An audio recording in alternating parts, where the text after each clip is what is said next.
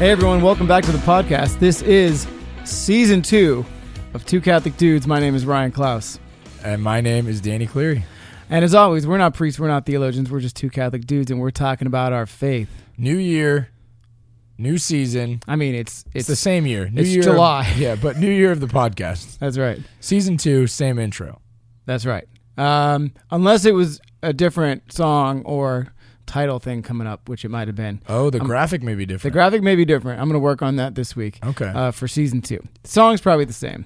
Yeah, that's kind of like our thing. I like how it's at the end and the beginning. Right. That's future me's problem, though. Yeah. Right now, we're in the present. We're going to get through this podcast. This is the second one we're filming today. We kind of bumpered our last episode of year 1, season 1, and our first episode of season 2 today. Correct. So we're cranking through these. We're making it happen. Yeah. Hope you guys are having a good summer so far through this craziness of COVID. You're staying safe, and you are staying sane and staying spiritually enlightened and enriched in all that you do. Yeah. We are trying our best as well and continuing to do these podcasts. I'm having a good time. I'm having a blast. Nice. Love it. We're doing a 2-camera shoot today. We had 3 cameras on our last one, but we had to forfeit one of the cameras. So we are rocking 2. Hopefully those angles work out. Hopefully, guys, if you're not watching the podcast, please come on over on YouTube, youtube.com/Ryan Klaus Music, and that's where all those video podcasts are each week. You can see those, and this week should be when we release we're going to be going back and doing little snippets of all of our previous episodes, so little 8 to 12 minute clips, and that way you don't have to listen to us rant for a full hour, so you can just great. You can just you can just get like the Cliff Notes version, the little best little chunk, right? Yeah, or if you're trying to, help us out by sharing the podcast with your friends, you can just show them a little clip instead of an episode and see if we can get their interest. Exactly. It's a lot less daunting to be like, I'm not going to commit to a full hour. You guys can commit to 8 minutes while you're having a little afternoon snack or something like that. Totally. Pop on your phone, check out your favorite Two Catholic Dudes snippet. Perfect. All right, so those should all be coming for you. But you know what? Season 2 is. We decided we're like, what are we gonna do in season 2? We talked about so many of our topics. Yeah, how can we make it different? Yeah, and what can we do to continue growing and continue to make it exciting for you guys, the listeners? So we thought of season 2 is going to be what? The year. Okay, you could. Yeah, great. The year of the list. The year of the list. That's not to say we're gonna have a list on every single episode. But no, but we decided that we want to focus on, making some episodes based on top or bottom things we don't like, or things we do like, things we don't like, things that we need to address, things we want to talk about. Different lists. Easy to digest lists for you guys. Yeah. Top 5, top 7, top 10, top 100. Probably not. Nope. But you never know. So if there's a list that you want to see us talk about, throw it in the comments. Let's see. So today's list, if you didn't read the title of the episode, today's list is we're going to be addressing some buzzwords, some Catholic buzzwords that we are on the other side. Usually this list is done by folks that are in objection to these words, these buzzwords as they're called. They don't like them. They don't like that people use them. They don't like that they're associated with the faith. I got a lot of them from the comment section on a Church Militant Figures video, and I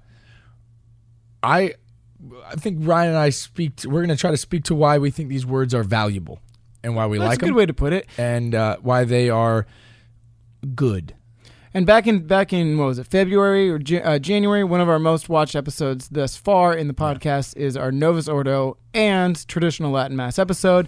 So that's probably going to be, as we've evolved in our podcast, we've understood really what our mission is and what our voice is. And for one, it's to speak positivity and and evangelize and show our faith in all that we do, all that we are. But two, I think is to kind of speak up for, we're Novus Ordo, and so in defense of the people that attack it. I think that most of the time that we talked about a lot in that episode, that the Novus Ordo crowd, or the ordinary form crowd, they kind of they're not as vocal about why they love it. They just kind of go to it and they call it a day. And there's a lot of comments on why it's bad, why it's negative, why you shouldn't do it, why it's hurting the church and things like that. And Ryan and I just disagree completely, and we want to be advocates for the good, the positive of those things. And you don't see you don't see a lot of the opposite side, people yelling at traditional Latin mass, except for the one person that's like, "Can you guys cut it with the incense? Because I got bad allergies." Yeah. and we were inspired to do this episode mostly because recently a big role model for us and someone that we both really look up to a lot is Bishop Robert Barron, and he kind of made a video saying to them like, the Church Militant folks that are there, or Taylor Marshall came out and was like very openly mad at him, and Bishop Barron was like, "Stop, just knock it off. Enough with the division. Enough with this nonsense. Cut it out." And so we wanted to jump on the bandwagon. Yeah, and do that. And to stop attacking, stop hating, just stop with the negativity. And so, yeah, these words again have some sort of negative connotation. These are buzzwords. These are hot button issues with certain sides. And so we're going to attack them. We're going to not attack. We're going to address them one at a time. Walk through them. Top 5 buzzwords. Real quick though, this just kind of happened.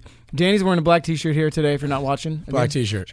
I'm wearing my classic baseball tee. I love baseball tees. Yes. But this just so happens to be the exact outfit that's on our mug here. The Two Catholic Dudes mug. Can't really see it. Maybe I'll zoom in on the post-production here. But we have a Two Catholic Dudes mug here, and we are wearing this exact same outfit. It's little cartoon characters of us here. Yeah, and I know, okay, people on Patreon are like, you said you were sending us mugs. I know. We're figuring it out. We're trying to get it to the point where, like, whenever people sign up that we can automatically send it. I'm trying to send, there's people that are patrons that live all over the country. So we're trying to, I don't know if you know, but there's like, they have like, UPS now is the thing where they can actually ship things to different states or even to different countries. The technology is there. I'm aware. 2020. Anyway. So I promise it's coming. We got you guys. We'll get you. We got you. So, and we'll have them available for if you sign up on Patreon, you'll get yourself a mug that has these us in these outfits. Yeah. We took the picture with the pose in the last episode. We should have done it in this episode. For sure. Maybe we'll redo it. Yeah. All right. Buzzwords. Anyway, here we go. So let's start this list. We got top 5 buzzwords we're going to talk about and try to bring some positivity to them. Number 1. This one's a big one. We wanted to start it off with this one. Start off with a bang. Words they don't like. Yep. Community, number 1 buzzword. Yeah.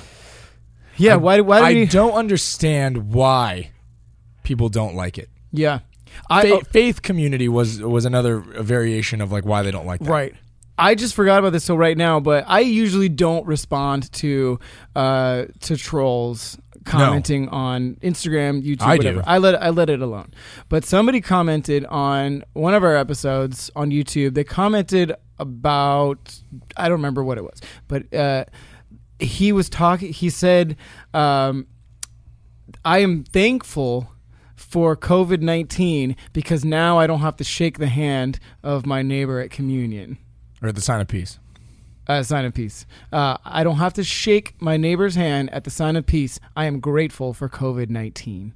And I just reeled into him. You did. I was so proud. I was just like, get him, Ryan. What is such a terrible thing to acknowledge your fellow human being, your fellow brother or sister in Christ, and just say, peace of Christ with you. You don't even have to shake their hand, but just right now, yeah, it's more like a just. You're told not to shake their hands right now. Peace sign, but to just acknowledge them and say, like, I love you as a brother in Christ, even if that's just with a smile. But I know so many people that say, I'm not even like if somebody reaches out their hand, I'm just gonna keep my eyes forward and just like it's crazy. It's crazy.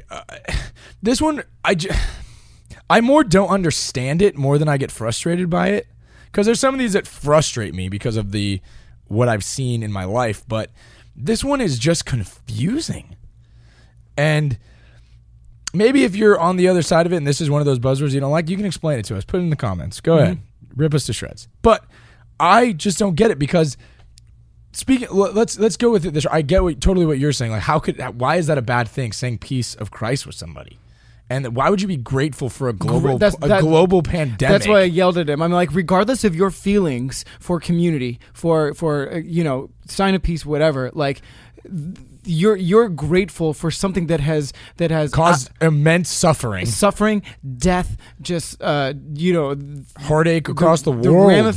The negative ramifications of this pandemic, global, beyond any scope that we've ever seen. But good for you that you're happy. Yeah. You don't have to. At least you don't have to shake. Yeah, you don't have to shake Betty Sue's hand that sits next to you. At Mass. I just was fuming, man. And trolls will be trolls on the internet. Some people just say stuff just so that it's like that shock value. But anyway, so what bothers me the most is, so we look at it right now, Mass is outdoors. Okay, so for most, we're in California, so you got to be outside for worship. You got to be outside for Mass. You got to be outside for everything. And the community is what made that possible. That from the people donating tents, people donating their time, people coming early to take the big tarp off of the altar or set up the chair, set up the pop-up tents, speaker systems, plug the whatever. Like, you do it just like I do. You're in charge of it. I'm sure you have people that come from the community as to help get ready, right? And then people who stay afterwards and help tear stuff down. It's my pastor's an older fellow. He can't do that stuff, and his job is to say the Mass, to celebrate the Mass.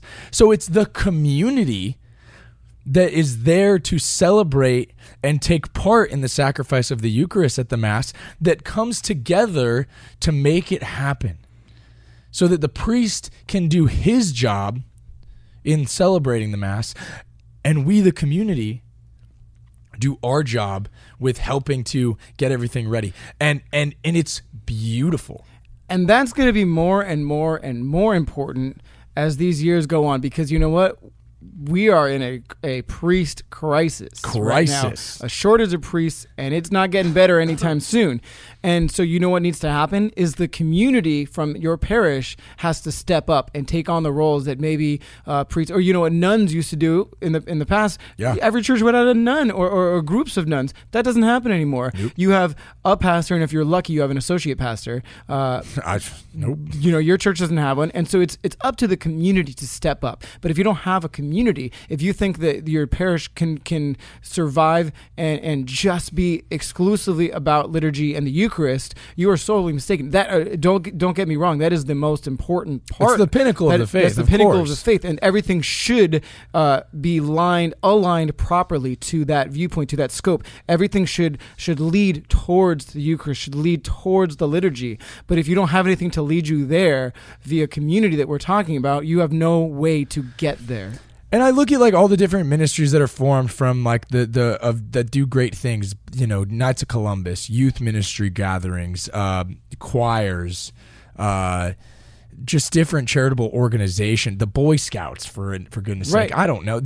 All these groups are communities, smaller communities that then make up the larger faith community. I will use that buzzword, faith community, and it's beautiful. It's an amazing thing that some people don't even realize the love of God, but they learn it through the love of a community. They learn it through the acceptance of a community, so then they better understand their faith and their Lord because of the love and acceptance that they got from a community of people. Some people are turning away from struggle and sin because of the inspiration and acceptance they get from a community.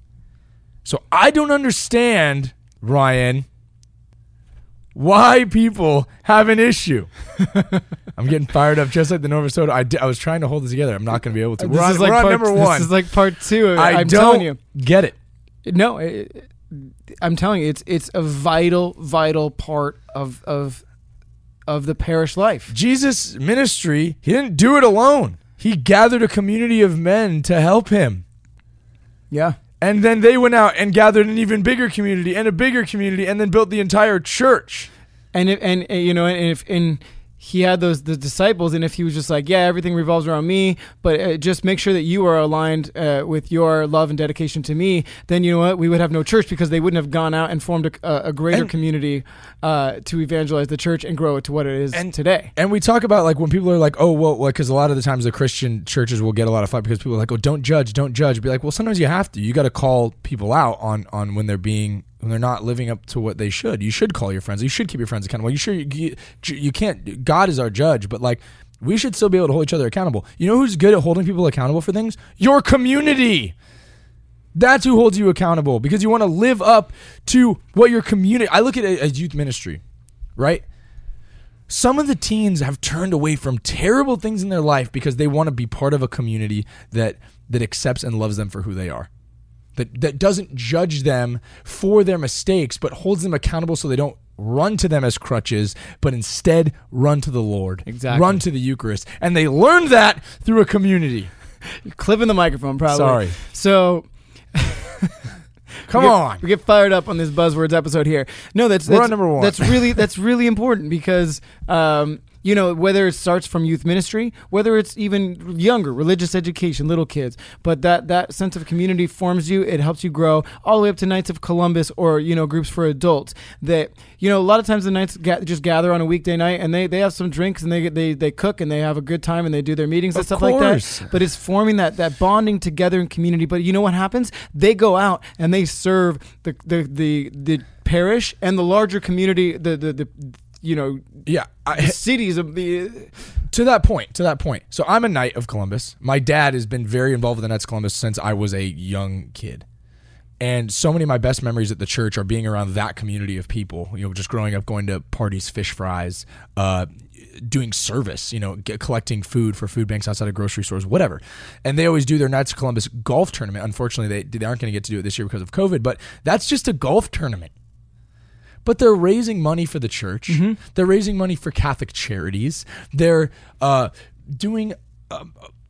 gathering people together so that they can spend a day with people of the faith, right? So that then they may be inspired by the community and the fellowship that they had at this golf tournament to then, I think I need to go to mass. And then they go to mass. And then they realize, there's a need here. Maybe they need a lector. Or maybe they need ushers. Oh, you know what? I have an easy up that I can donate for this. It all grows and grows and grows, all because maybe somebody found fellowship within the community of believers. Exactly. And the last point, because we need to move on, is remember when you said that we weren't going to have enough? I was like, we better go through these. We better take our time, because we're definitely taking our time. The people that say, again, all we need is the Eucharist. You don't need all that. Yeah, they do good, but you don't need that. You don't need that. All you need is the liturgy and the Eucharist. But you know what happens if you don't have the Knights of Columbus donating all the money they donate and all the other amazing groups that serve the community, serve the parish, you wouldn't be able to pay for a DRA. You wouldn't be able to pay for a youth ministry. Yeah, they get great. We don't need those people. Just come to Mass. But then no one would know anything about the Mass. They wouldn't want to come. But you know what? Then it trickles down. We wouldn't even have money to turn the lights on. We wouldn't have anyone that would read the readings. It would be the priest doing the Mass in the dark and reading all the readings, and everyone's just... Firing Danny up here. The last point, it happened to us. We were at a thing, a Bishop Barron thing. Remember that? And somebody said this, and we looked at each other and we were like, "You are kidding me." And it was, and here's I love Jesus and the Eucharist. I'm in love with Jesus and the Eucharist. I think it's so important, and I'm so glad that Mass is able to happen outside so that the sacraments can push on. But we were at this meeting, and somebody said, I don't care about fellowship. I don't care about community. I don't care about anything. If everybody in the church left and it was just me in the Eucharist, that would be good enough for me. And my answer to that is, you don't get it. That is contrary to what Christ wants you to do. Christ didn't say, as long as you and me are good, all right, rock and roll. He said, go out and make disciples of every nation. He said that we should be speaking that the faith that we understand, right? We just heard the gospel about the parables. The faith that we understand, we should go out and explain it and teach it to people that don't. Why Jesus would be, if I'm sitting there in front of Jesus in the Eucharist and I'm like, it's just me and you. The God that I know and that I've read about and that I believe in, that I follow, that I love, that I've given my life to, that God would be sitting there looking back at me going, what are you doing here? Get out there and get more people to know the love of God. Stop sitting here by yourself and go. You'll worship me by doing what I ask you to do. And that's not to say that there's no value in prayer. There's equal balance to everything. And if you're too skewed to one side, everything is out of balance. Exactly. And my point is saying that If that's it, that's all you want to do, that's it, period, you're missing the point. Exactly. You're missing it. There's an equilibrium you have to find. All right, we need to move on. We got to move on. I'm sorry. Right. Okay. Community. Number two. Number two is influencer. Influencer. Hate this word. Well, yeah, I mean, so I guess I'm actually against this word too. Well, we're influencers right now. No, we are not. No, we're not. We're pushing 3,500 followers on Instagram. That's something, right? So that word Catholic influencer. So it's Catholic. We'll stick with Catholic influencer. Yeah. That goes around, and I've used it as a hashtag a few times, and I've just been like, blech, whenever we've done it, and I think that it's because it sets a bad like connotation. I think it makes it gives you an ego. Especially people that call themselves influencers. Now, if somebody called us influencers and we couldn't, hey, no, that's not us. It's fine. We're just two Catholic dudes. Sure. We're just talking about our faith. But if we're like, hey, check us out. We are two Catholic influencers who are here to influence you in your faith. It's just like, you know what? It's turning into. It's not about him. It's about us. Correct. That's my problem. That's the problem with the Catholic influencer. The word and people that want to use it on for themselves. Right? Yeah, go ahead, keep going. So we need to take that example of John the Baptist, who was an incredible speaker. He was the first, the first biblical huge motivational speaker that would just rally the troops. Well, all the prophets before him, he was the last great prophet. But everyone kept being like, "You're the guy. You're the guy. You are the influencer." And he's like, "I'm nothing. I'm not even worthy to tie the sandal straps of who's coming." Yeah. And he's like, use me. That's fine. But use me as a vessel to get to him. And do not give no credits to me. Credit to the Lord. And he is speaking through me to help you better know him. Yes. That's what the mindset that you should have as a social media. If you're on a social media platform, you should not be striving for that title of influencer. You should strive for the vessel to get people. Yeah, and I think my issue with it more is that there's a lot of influencers, personalities, whatever you want to call it out there, and all of us fail sometimes at that part. All of us fail at that. It's because there's been moments where we're like, oh, look at how important we are. Look at how great our podcast was. Look at how, and we're all going to fall. Okay? My issue is, when people put themselves on this pedestal, right? Because realistically in this world, there's God and everybody else. We should all be pushing each other to be more like God, push each other to heaven, right? There isn't God and then all the Catholic influencers and then all the other people. That's not how it goes. And I think that I've met people that have this Catholic influencer situation or persona or whatever that act like these, super big celebrities, holier than thou. Like, and I'm gonna we've shouted him out. That's gonna be a whole nother episode, by the way. So let's not dive in too much on this. Real quick, I want to shout him out. We've done it in multiple episodes. I want to shout out Joe again because Joe Melendez is that guy that he's done big Catholic events. He's got a good following on Instagram. He's doing the Catholic lifestyle thing, and he's known.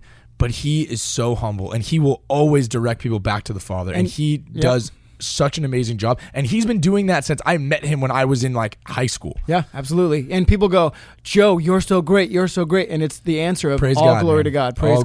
Yeah. And anyway. Some people say that, but I don't believe it with some people. They go, praise God. You go, that's just an answer. That's just your default. That's your default to be like, I don't believe it. You've just conditioned yourself instead of saying thank you to say praise God. Praise God. But I believe it wholeheartedly with Joe and with a lot of other people, but that's not true for everybody on the platform. And so we need to switch our mindset to directing people back to the Father. That's right. Yeah. That's right. So we want to save more points on that because I think there's going to be a full episode on Catholic influencers. Okay, here we go. So number three, a word they don't like is a charitable. Charitable. Or they're speaking of like dialogue, not like charity, like giving. Like giving to people. Which that's a whole other topic itself. But I'm saying... Speaking with love. Like speaking with charity. Having charitable dialogue is what they don't like. Okay. They think that it should be, if something's wrong, you know, you call it out and you call it as it is, and you tell them, and it's, and I think that like there's a time and place for you to speak boldly about what you feel, but I also think that we can speak with the love of Christ, with charity, right?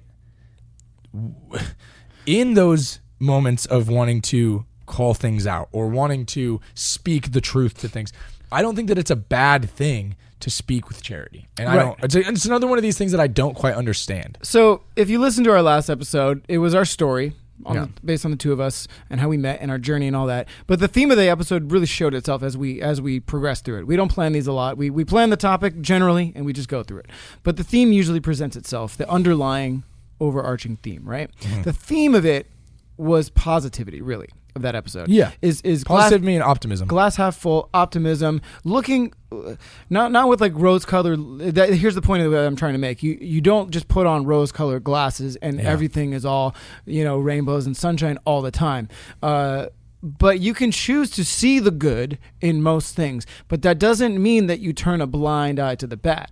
But you need to choose when to address either of those things. And now I live my life trying to continue to be optimistic and everything, but when something is negative and I really need to address it, I address it. So now you're talking about charity to a brother and sister, right? And they're saying that you should call them out on all their sin, all their problems, everything that they need to do to fix their lives, their faith, whatever. Right? Sure. But we need to constantly be lifting each other up. So I think it's seeing the good in the other. Now, knowing when there is a time and place to call somebody out. But I think they're leaning too much on that. The people that have a problem with the word charity towards their brother and sister. I think that it comes to with like when we speak about the charitable dialogue with each other is just because you disagree with somebody doesn't necessarily mean that that they're not valuable, that their opinion and their thought isn't valuable. Mm-hmm. Okay, you may think that they're wrong, but why can't we speak to each other with kindness, charity? Why can't we have discussions with each other that don't perfectly line up? Well, and this is a hot button issue across the world because, I mean, I'm not a historian, but like the time we live in, that we're living in right now, politically, is in my knowledge like the most polarizing political time. Oh, totally. And I've found myself kind of getting wrapped up in it a little bit, like becoming more political than I've ever been, and like week by week it progressed and progressed. And I've had moments where I've like gut-checked reaction on things and spoken not with charity and kind of just lashed out at somebody for that I disagreed with or that I made a comment that I shouldn't have made or, you know, just acted out on Facebook or something else because it's easy to do so without. And then I had to look back and like look at myself and go, that wasn't the way that I was supposed to react there. And I think that that's the issue is that people think, no, you say how you feel and that's just, if it hurts people's feelings, whatever. And I think that like sometimes, sure.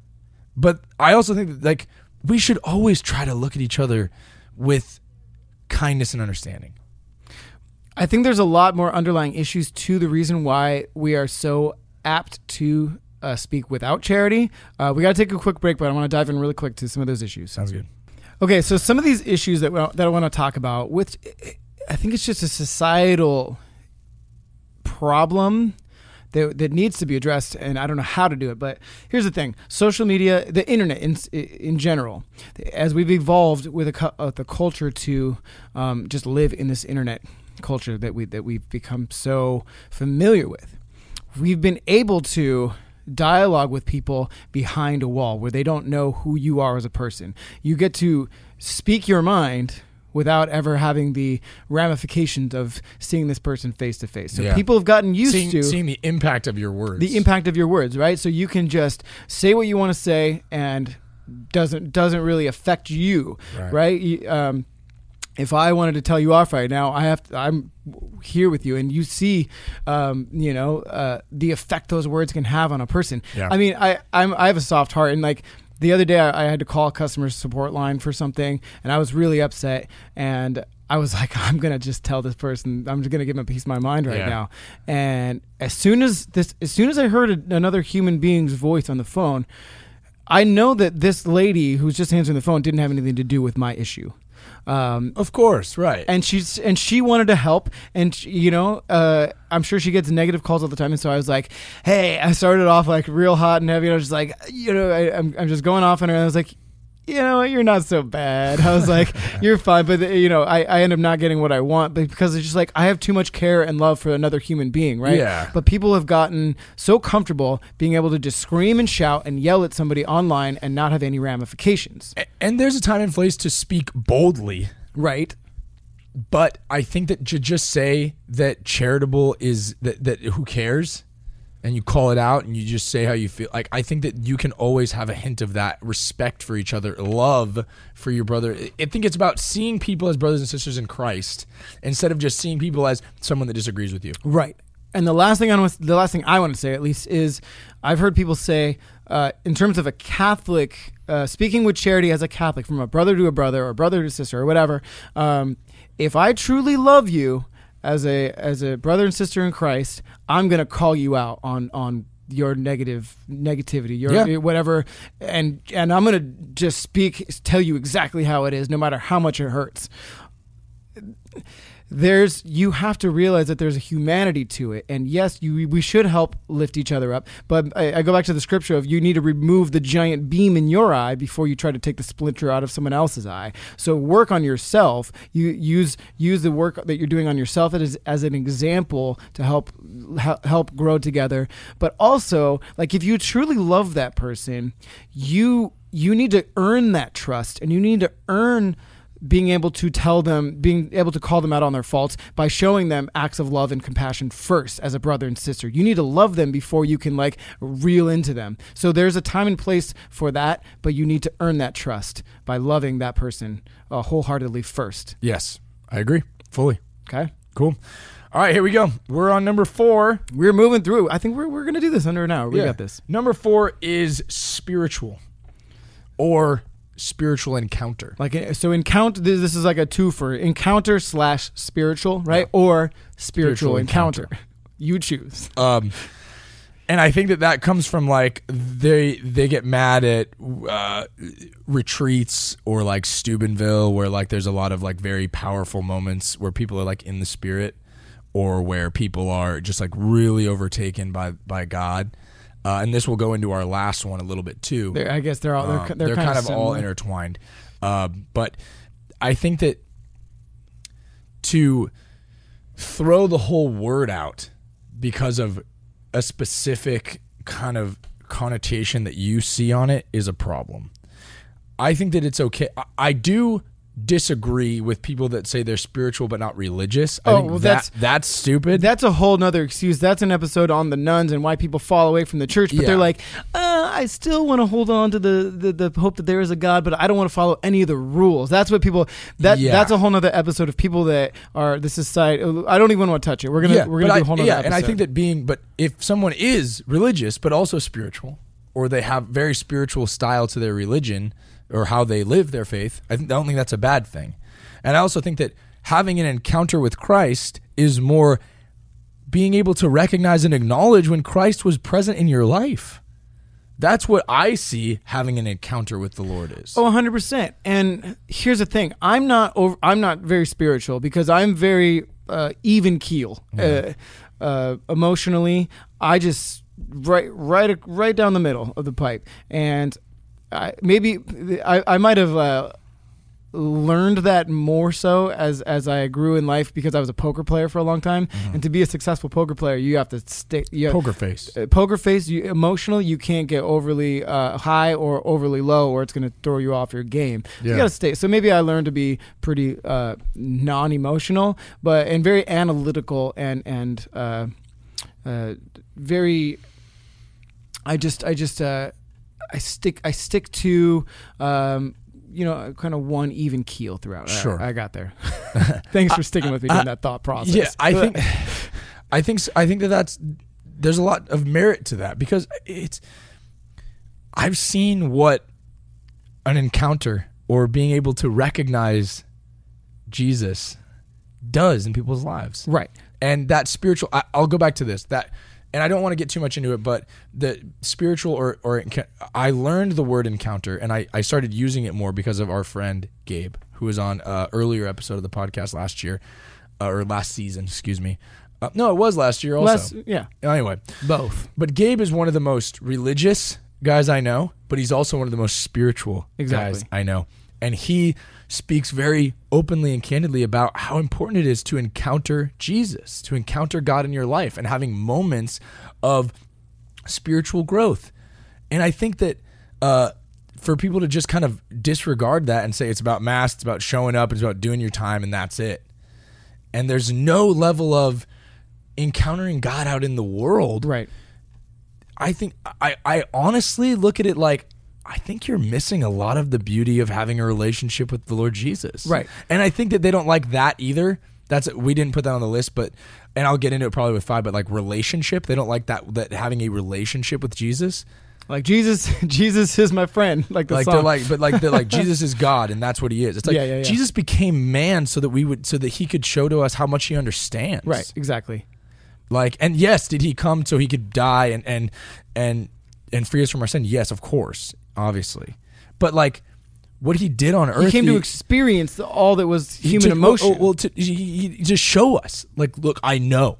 Yeah. What you're going through, I've been there. What you're going through, I know what it feels like. That's why he did it. He knew already. He knew all space and time. He knew everything he would ever encounter. He knew everything he would ever experience in life. He already knew. But because we, as human beings, needed to have an example, he came down and humbled himself and said, look, I'm going to show you. Mm-hmm. I'm going to show you so that when you go through that struggle, when you go through that human struggle, I've been there and I show you. And here's the example. Yeah. You know? So the point that I was trying to make too, going back to when I like blacked out and I couldn't like come up with any human thoughts. The point I was making was that I'm not very emotional, but some people are. And humans aren't just one. We're not robots. We're not one type. We don't come off the line and we're just like all the same. Everybody's different. Some people feel things more intensely than others. Some people don't. And I can always, but I want to strive for an emotional or a spiritual encounter with the Lord. I just don't feel it maybe as much as some other people do. Sure. But that's okay. Of course. That's okay. I'll tell a story quickly on a spiritual encounter, right, that I did not have. I was at a junior high camp one time. When I was in junior high, I was in 8th grade. I'll never forget this. And it was a healing mass. And it was one of those healing mass. I don't know if people are familiar with them, but like the priest will come up and he'll anoint you. And then like people like fall back, and like there's people and they catch you and everything else, and I guess he kind of gives you a little bit of a little oomph, so you fall back. Out of a group of 55 participants on the retreat, one kid didn't fall down. I bet I know who it was. You know who that kid was? Danny. Yeah. So I felt really uncomfortable and awkward, and I thought in that moment like, oh no, God doesn't love me. God doesn't love me enough to give me that spiritual moment, you know? And I had, luckily, a tremendous friends and youth ministers, people in my life that explained to me that no, it's not, it wasn't that. It's just God speaks. God has a relationship with everyone in a different way. God, you're going to encounter and experience God spiritually in different ways than other people. So for me, do I have those crazy, intense spiritual moments that you see at Steubenville? Am I the person that's, when I'm in prayer and at worship, my hands are up in the air and I'm feeling every moment? No, I'm not. That's not who I am. That's not where I experience God as intensely as others. Exactly. Am I going to discredit all of those people that feel him in that way? That's the point. Absolutely not. Exactly. And I'm the same way. I'm not that guy. I rarely ever have that overwhelming spiritual encounter. There, I think I've maybe had it literally twice in my life. Yeah, exactly. But the point we're trying to make is who's to tell those people, no, you cannot encounter the Lord in that way. Or it goes. You go. Yeah. You know, you're at Steubenville and you say, put your hands down. Yeah, stop crying. Yeah, like you know. Or and it goes to the same people that when like the people that don't like music and stuff, and they say, oh, the whole music is pointless. It goes back to like that's the whole reason I'm in the church, right? So my whole relationship of coming to the Lord and finding like the joy of Christ and giving my life to Him is, in your opinion, discredited, right? Just because your faith journey is different than mine doesn't make it any less valid. Exactly. Doesn't make it any less valid. So we touched on it a little bit. Our final number 5 buzzword is emotion. Yeah, that's a big emotion. And I'm probably going to get emotional talking about it. You emotional? Never. No. I'm a pretty emotional guy as it is. And I think that this word is people that say, like, take the emotion out of it, take the fluff out of it. It's just about you, and you show up to the Eucharist and that's it. And that's why people, the big issue with the Novus Ordo crowd that they don't like is they show up and it's like, it's about you. You know, you take your emotions out of it. It's about God. And my answer to this, and please jump in because you know I'm long-winded with this stuff. My answer to that is I have seen what God working in people's emotions is capable of doing in people's lives. From teenagers to adults. To me personally, I've seen it with you. I've seen it with so many people.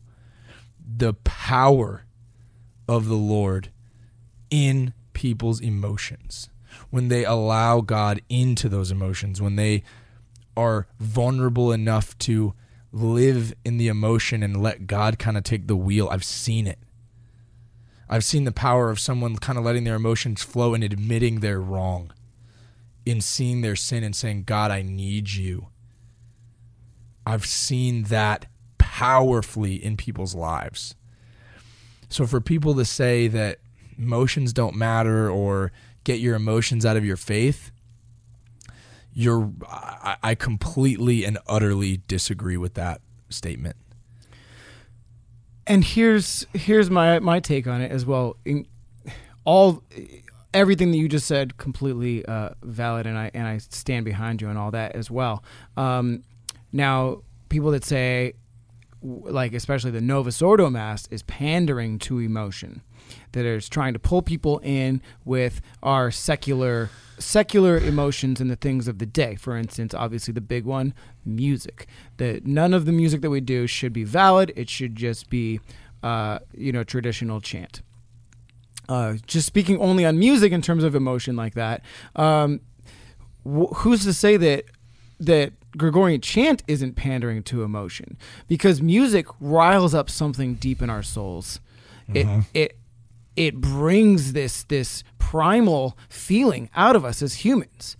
Now, it's probably a different feeling from Gregorian chant to rap or Oceans or Hillsong Oceans, United concert, right? Yeah. Right. So it's a different. It's that same music. Music, no matter what, it stirs something in our souls, and so.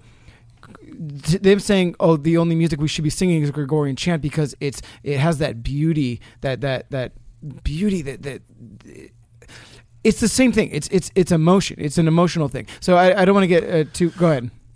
My point is this as well is that anytime these people that are angry that are like, get your emotions out of it.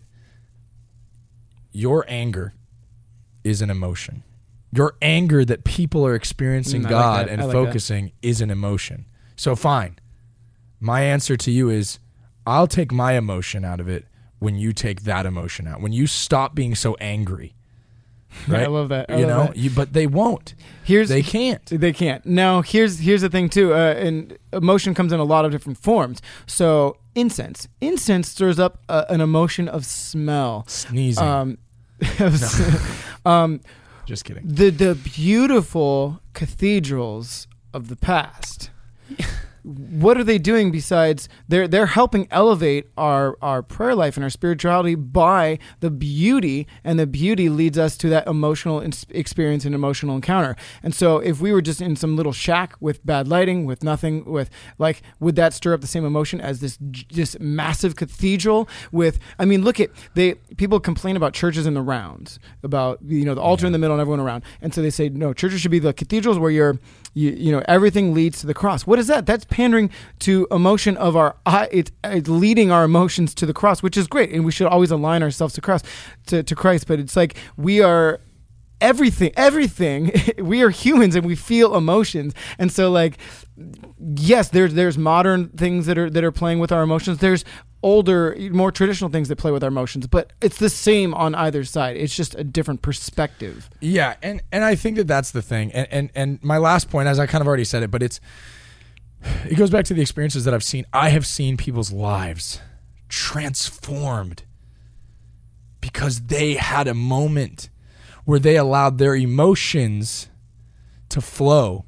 They gave the vulnerability that they allowed themselves to then encounter Jesus. Mm-hmm. And then Jesus being in their life changed them.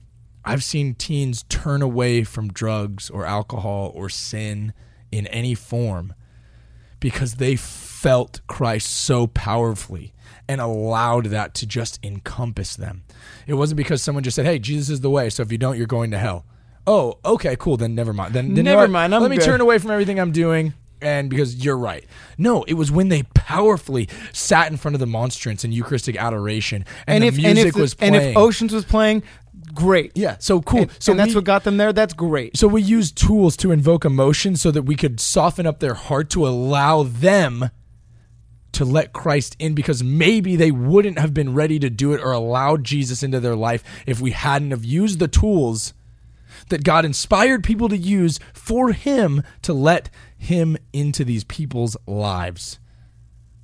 Amen, brother. So you think that people that are, say we go to extreme, there's people in prison that are reading the scriptures that give powerful testimonies about how they felt God in their life and dreams, or when they looked at the face of the people they had hurt and they realized that they weren't all the bad that they've done, that God forgives and that God lifts them up. You don't think that's an emotional experience for these people? They should just go. Cool. They should just cool it, bro. Yeah, and just experience the Eucharist. And that's it. That'll be good. No, or like my dad's podcast when he talked about that little old lady that would receive communion, because she knew the reality of what was going on. It says that she was weeping. How many times do we hear that? If we truly believed what was happening at the Mass, we would weep with joy. That sounds emotional to me. That sounds like a lot of emotions due to an encounter that you're having with the authentic, actual body of Christ. We're not robots, you guys. We are not robots. Let's experience that emotion. Let's experience Christ emotionally within us. Jesus wept is the shortest. He wept. Yep. In the Bible. Yep. But don't be emotional, because you know what? It's all fluff. Get that out of here. Get that out of here. All right. Anyway. Buzzwords, y'all. At the end of the day, guys, we just want to make sure that we as influencers invoke your emotions so that you can have a spiritual encounter and dialogue with Jesus. Feel him. Allow your emotions to encompass that and spread that to your whole community. Great. That was all 5. Okay, you did it. Nice. Okay. I was worried this wouldn't go longer than 30 minutes, but we're getting towards an hour, so let's wrap it. All right. That's a good way to start season 2. Yeah. Well, first list. We did first one before. List. Yeah, but our first list of season 2. There you go. 5 buzzwords. If there's more buzzwords that you think are ridiculous, or buzzwords that we missed that you hate, or reasons that you think that we're wrong, throw it in the comments or give us a dislike if you think that we're wrong. Don't do that. Yeah. But, whatever. But anyway, if there's lists that you want to see us do. Yeah. Topics you guys want to see us talk about, guests you guys want to see us have on the podcast, we can reach out to them. You can reach out to them for us. But we have a couple people that have hit us up in the DM saying that they want to be guests. We will be in contact with you. Just got to work out the technical difficulty. It's all technical details. If we say, hey, we'll be in touch, or we're ignoring you, it's not that we are. It's just there's a lot. We have a very intense setup over here, so we want to make sure that we can do everything to quality. Yep, exactly. So God bless you guys for staying with us. We hope season 2 is phenomenal. We hope you guys come along for the ride. Yep. And we look forward to how we grow with you in this ministry, and that you guys can continue to grow in your faith as we do as well. Yeah. Continue to follow us on Instagram _2CatholicDudes. Facebook, we're rocking there. YouTube is always /Ryan Klaus Music. We got all the stuff on there. We got clips from earlier episodes and now. Our YouTube link is always in the bio of our Instagram, so make sure that you check that out. Yeah, exactly. All right, guys. Thanks for joining us on this Top 5 Buzzwords. We hope you guys have a great week. We'll see you next week. And as always, peace.